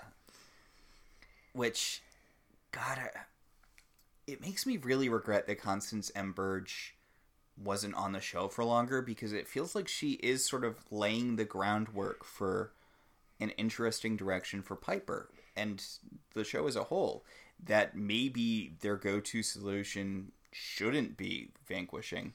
I mean, I don't think it's controversial to say that it would have been amazing to see what the show had been if it had been her show from beginning to end. and I know these are far after she leaves plot points, but we do see that even in the demon world, there are demons who don't want to be evil. Not, Yes. not even just like Cole demons. Like we get Drake later on, we get Charisma Carpenter's Kyra, I think. Mm-hmm. Like, but the fact of the matter is, there's not a system in place for people who want redemption in this world. Yeah, you know, this episode is addressing this. This comes up in Buffy a lot too. Not in the text of Buffy, but by watching it, you, especially when you mix that with Angel, where there are demons who are not, um, you know, inherently evil, or later, even later seasons of Buffy, where you get like Clem. Clem, yeah. yeah. I, it does raise a lot of questions about what what Buffy does, but the show never addresses those questions Yeah. Here charmed is charmed is going more in depth than buffy in examining its text. For now. Oh for this one episode. So yeah daryl uh, is not happy about not being able to pursue this guy and honestly piper's not very happy either. Also he says that this guy is at this point just dropping off organs and before it made sense that Yeah, but now it's really more uh those organs probably shouldn't be going into people, right? Like I mean, I guess as long as they have them, Well, but no, no, because if they are going to implant the organs, he's going to keep Killing. killing. right? If they make it clear to him that these organs aren't doing any good, then perhaps he will stop. I don't know. I, I- but also, I mean, if somebody needs a heart transplant and you have a heart, you want to tell them, hey, hey, no, if we do this, we're just reinforcing someone else's bad behavior. Like, that's a hard conversation to have. Uh, no good answer. anyway, uh, Piper realizes that the people who have been killed are the people on the list that they printed out at the hospital. So, I kind of thought they figured that out earlier, but okay. yeah. So did I. But she realizes that she knows who the next person on the list is, so. Yeah. By the way, um, I kind of love this person. I, I, I, I don't, I don't know what her deal is exactly, but okay. It really feels like they're making counterfeit VCRs or something. This does not feel like a big crime. No, I, I think she was, um, I think she was taking uh, information off of stolen stereos because they look like they're stolen car stereos. Which is definitely not a crime you should murder someone over. Yes. But I love this because the charmed ones come in, they use their telekinesis to throw the doctor aside. Because the doctor bursts into the room with a freezer full of her partner's organs because she was working with some guy named Bobby who was horribly killed off screen. Mm-hmm. And presumably he was going to go after her, her organs too before the charmed ones save her by throwing the doctor into a wall. And they're like, get out of here, run. And she does not question them. Mm-hmm. She jumps up, grabs the stereos that she was working on because she is on mission, and just hightails it out of there. Never see her again. Presumably, she's out there boosting car stereos and living her best life. Good for her. Good for her. Enjoy that for the next, like, what, two, three years? Oh, yeah, before car stereos stop being a thing? Yeah. Yeah. So, the doctor tells them that he's doing good with their powers, and they're like, you're murdering people. That's not good. And he's like, I'm murdering criminals. And they're like, murder is still bad. Also, he's like, I couldn't have done it without you, Piper. And Piper walks over to him. She's like, Look, we want to help you. You're very, very sick, clearly. We created a potion that will make you better. Please take the potion. I I'm sorry for what I've done to you. And he's like, fuck that. And he telekinetically smashes the potion and throws Piper into a wall, throws Prue into a wall. Yeah, now the only conscious person is Phoebe, the one without an active power. Oops. Do the Charmed One powers make you really good at taking a punch? Because she, uh, she cold cocks him and he just shrugs it off. I'm. I mean, I know she's just Alyssa Milano, but we're given to understand that she's pretty strong. I assume that it's not that the Charmed One powers let you be able to take a punch as much as it is that he is very focused and very at the point where he is ignoring large amounts of pain. Yeah, so he just he throws Phoebe out of the way and uh, then walks out of the room, stepping on the shattered uh, glass of the potion on his way out, just as kind of an extra fu. Yeah. So back at the manor, uh, scrying, scrying, and Phoebe's wearing her glasses. Excellent, good continuity. I do like they're trying to track him through the powers, which I guess you can't just track ordinary people. Okay, we're gonna have to pay attention because I feel pretty certain they've scried for individual people, but they can't scry for him based on his powers because they just keep seeing themselves. Yeah, it just keeps on focusing on on their powers. It keeps on dropping the crystal on the manor, but yeah. Also, Piper says that she can't make more potion because the shop that carries the ingredients she needs is closed. Just gonna throw this out here.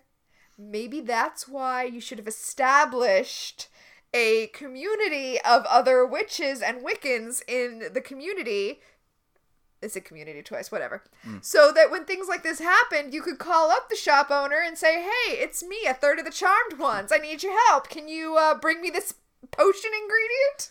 Vague credit to New Charmed. Uh, uh, apparently, like a community of witches is something they've tried to introduce, sort of. Mm-hmm. I don't know. I I don't mean to keep smack talking New Charmed I appreciate a lot of what they're trying to do, but it really feels like the show needs a focus. And it's one of those things like the Disney live action remakes where by trying to fix problems in the original source, you just kind of end up with this very fractured thing that's not satisfying on its own. Mm. Looking at you, Beauty and the Beast. Yeah. Oh, we have a magic teleporting book, but we're not going to use it later in the movie when Belle needs to really quickly get to her dad. then what was the point of it? So, Piper is still distraught because she doesn't know what they're going to do about this guy. Prue says this might be one innocent we can't save. Prue and Phoebe have pretty definitively decided that they need to kill the guy now, and they tell Piper that it's not different from killing a demon at this point. Piper says he's human, and Prue says not anymore, which is exactly what you were talking about, where once you create a separate class of people based on something like that, all of a sudden, well, things become justifiable. Hmm.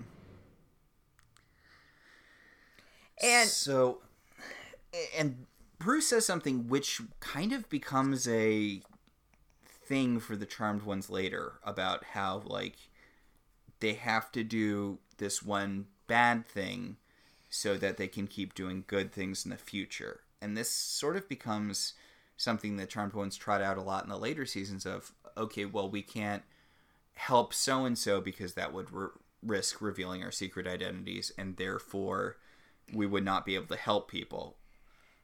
you, you know, it's it's a thing that they touch on in Angel that I really appreciated in Angel. Mm-hmm. So the whole plot, um, as I'm sure most of our listeners know, but some don't, the whole plot is that Angel is was a vampire. He gets ensouled as a curse because his having his soul means all of a sudden now he feels guilt for all of the the killing he did as a vampire. Um, although he's still a vampire, he's a vampire with a soul. That's his deal and he's trying to do good to make up for all the bad he did. And at one point, Doyle tells him that the problem with his method, yeah, with his method, is that by looking at things like a ledger, Black now now I'm bringing in Black Widow here. Yeah, by looking, red in the ledger. Yeah, by looking at things like a ledger like that, eventually at some point he's going to think, well, I've saved enough people it's not a big deal if I eat this one guy. Yeah. And you can't you can't approach life like that. And it's exactly what you say as is gonna happen to the charmed ones. They're gonna reach a point where it's like, well, if we're exposed, then we can't save all of these people, so therefore it's better that we let this one person die. It's it's a trolley problem. Uh, and I feel like the last season gets so close to addressing this, but everyone was kind of on not giving a shit mode by then. So I know the whole thing with oh, you with, know, with honestly, Billy I and her can't sister. wait to talk about Billy because I have lots of feelings about that. Wow, someone's excited to talk about Billy. That's incredibly rare. I kind of assumed that the Charm fandom hates Billy. I guess I don't super actually know. Yeah, they pretty much do, but I don't hate Billy. I like Billy. So the Charmed Ones confront the Doctor as he's about to kill a couple of homeless people. Like, they did finally manage to scry in on him. And he's just killing homeless people now who I guess are criminals in the vague way vagrancy laws are set up to. Well, I mean, their lives have been criminalized. Yeah. Right. But this this makes sense because we well, we've seen an escalation of him going after people who have done less and less to deserve, although you do not deserve to be horribly murdered. But he's been going after people who've been doing less and less bad stuff. Mm-hmm. And now he's just attacking homeless people who haven't done anything. Yeah. So he tries to kill them first with a little uh, scalpel, which Prue whips out of his hand telekinetically and then with a saw blade someone threw in the trash. Okay, by the way, there are two saw blades. But yeah, he's he's using his telekinesis to like spin the saw blade super fast. Like it's, it's, a saw now. It's Yeah. basically just a saw flying at them. Okay, minor problem I had with this episode. Okay. I hate how he has so much more control of their powers so quickly when we know how long it took them to have that much control. Okay. A, yes, correct. That is bad. But B, it's not out of line with Charmed continuity. When Paige becomes evil right after discovering her powers, she becomes way more competent with her powers than she is for like a couple of seasons after she's not evil anymore. Yeah. If you're evil, you're automatically good at using your powers. I guess it's because you don't worry about things like hurting people. You don't you don't hold back. So Piper freezes the saw blade and then she tries freezing him, but he shakes it off, which I feel like he shouldn't do because either his powers shouldn't work Uh, either Piper's powers should not have worked on him in the first place because he would technically fall under the umbrella of being a good witch. Well, we've seen demons who are able to shake off her power. So I think that that's just emphasizing how much power he has. So he throws another saw blade at them, and Piper's holding the one frozen one with her freezing power, and now Prue is holding the other one with her te- with her telekinesis, and then she comes up with a plan and she says, "All right, when I say it, let go of the saw blade." She lets go of the saw blade. They all duck. The saw blades go over their head, hit the wall behind them, and then shoot back. And Impale the doctor, kind of. Well, they one of them just digs right into his chest, which. Ugh. I mean, this is this is the uh, Peter Parker Green Goblin fight from the first Spider-Man movie, where he gets impaled on the weapon he was trying to use to kill the hero. Yeah. so that the hero is faultless in in their death but like in like in spider-man piper still feels the uh the weight the weight of taking a life. Yeah. We uh, we cut from Piper cradling the doctor's dead body to Prue and Phoebe burning all of his information, which well i mean that's fair. Yeah, they're burning all of his notes about their blood, which and and as i as i said earlier there's weird stuff about their blood but he's on the wrong track it's not going to create an antibody yeah.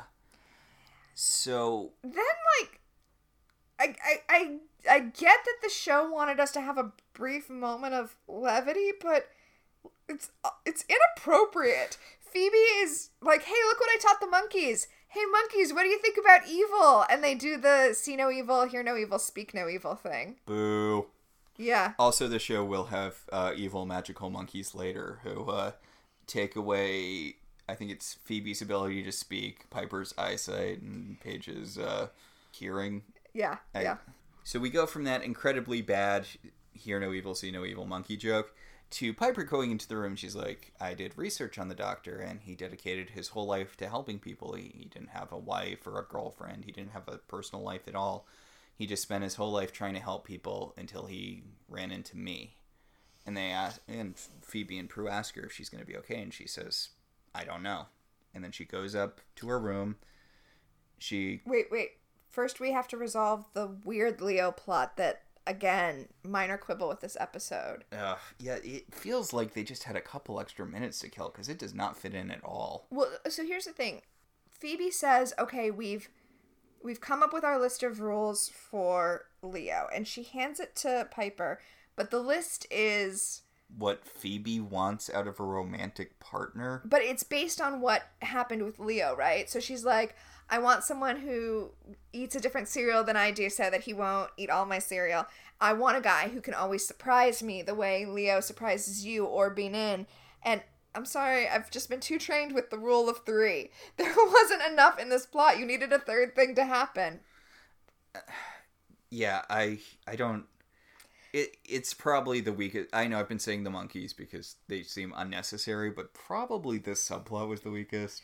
Although the point that Phoebe is making here at the end is about what a great guy Leo is, which does make sense because, as you were saying, Piper's going to go upstairs and be upset, and Leo is there to comfort her. Although, not much comfort can be had given, you know, the, the weight of having killed someone. I do like how you know Piper went on that thing about the you know how the doctor helped people until uh, he ran into her and Phoebe did her dumb like oh look I wrote a list of things that I want out of a guy because Leo's perfect and I guess I was jealous or whatever and Piper just throws the list into the fire. Okay, it's not the that's not the list. That's that's another file that the doctor had on them. Oh, oh I thought she was throwing the list into the fire. No, I don't know what happened to the list. That's that's the that's a file that the doctor had on their blood. Oh. But anyway, they ask if she's gonna be okay, and she's like, "I don't, I don't know." And she walks upstairs. She curls up in the bed, and she just she breaks down. And then Leo orbs in, and he just holds her. And the episode ends on Leo comforting Piper as she sobs, and it's real. It's a really strong ending. I mean, as you said before, uh, there's a reason they gave this plot to Holly Marie Combs. She's she's the she is the actress of these three actresses who had the uh, Chops. the chops, the gravitas to do this plot. Because they did a good job of having her guilt scale throughout the episode and her grief over a guy who was pretty aggressive towards her at every point. Like, even when he was trying to treat her for the disease back in the day, like, this was never a nice guy. Right. And when he was trying to treat her, he called in the he called in the media about what was going on with her. Like like he was risking exposing them from day 1. Yeah. But it it has a good thing of good is not nice and mm-hmm. like it's I mean, I know it's not exactly the same thing because you can't compare it to the tabloid guy that they got killed accidentally where no one really felt guilty over that. Like you can't really compare those two things, but it is really nice having one of the characters really feel the weight of what they've done. Like even if there was no good way to stop this situation from going, having Piper feel guilty about it. Mhm.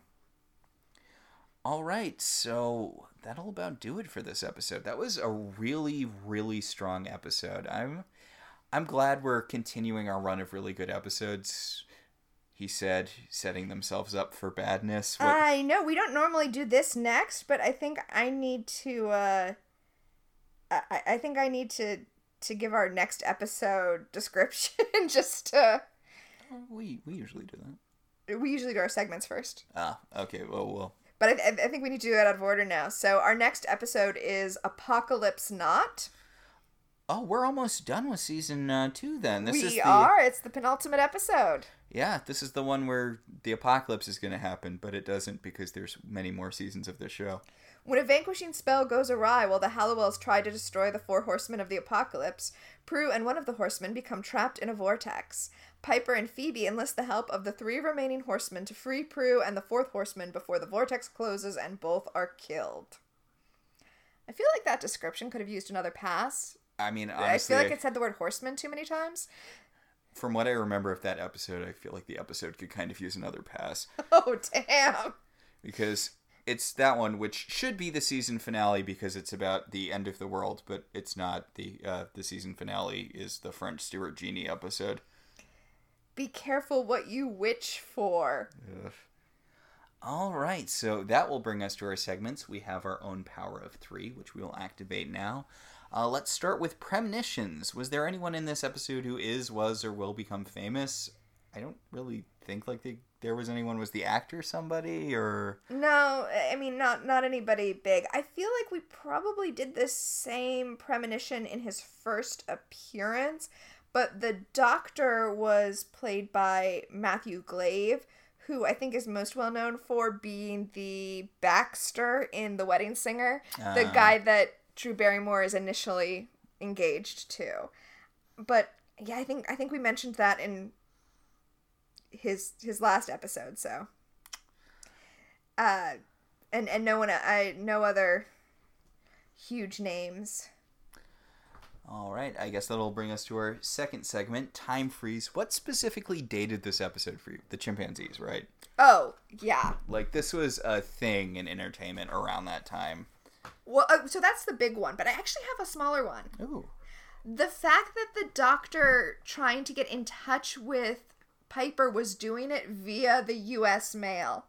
Like he was he didn't have a, a way to email her. He wasn't texting her. There was no patient portal that they could be harassing her on. Was not blowing up her phone. Yeah, and then she was shocked when he called her house. So yeah, that's that for me. That's a time freeze. I mean, I would be shocked if someone called our house because we don't have a landline. Yeah, that's. Or do we? No. No. Okay. Yeah, I love was- that you didn't even know for a second if we had a landline or not. Well, in my old house, uh, Right, because of the cable package, we might have gotten it. yeah, uh, we we got cable because it made our internet cheaper, and as part of that cable, we had a phone line. I've had phone lines for that reason. I had a phone line at one time for that very reason, and I literally never even plugged in a phone. We didn't either. The only reason I knew that we had one is because an incoming call appeared on our TV once. Oh, weird. Yeah, not a fan. All right, that'll bring us to our last segment. Uh, telekinesis. What, if anything, genuinely moved you this episode? There was a lot. Yeah, and I mean, I I don't even want to pick out a specific moment because I I know that the show wants me to feel the most at the end with Piper when she's when she's breaking down in her room, but honestly, I felt like her her hesitancy through the whole episode really hit me. Yeah. And and in a way it was stronger. It hit me stronger when when things weren't yet hopeless, when she still had a chance to save him, than it does in the end when it's just the grief washing over her. Yeah, I, I really feel like having it build over the course of the episode is really what sells the moments. Yeah. Um, I actually do have our secret fourth segment. Astral projection, what was so bad it made you want to physically leave your body? Uh, the actor doing his fake British accent for the tipster. I physically wanted to leave my body. It was some pretty rough stuff. Yes, it was. But I think that's going to be it for this week. Yeah, I believe that'll about do it. Our show is partially listener supported. If you want to be one of those supporters, you should head over to our website, www.welcometotelevision.net, and click on our Patreon link. We'd like to thank our current $5 and above patrons Beryl, Patricia, Sam, Cassidy, Alex, Alicia, Ryan, Maricruz, Rosa, Javier, Benjamin, Kyle, Kate, and Jen. If you'd like to support the show in other ways, you could always rate and review us on Apple Podcasts. It helps other people find the show. If you want to talk about this episode or any episode or any episode of any television show, you should join our Facebook group, Welcome to Television. We can also be contacted at I Love TV Zines on Twitter or at I Love Television Zines at gmail.com. So until next time, I'm Tina, And I'm Max. and this has been Welcome to the Halliwell Manor.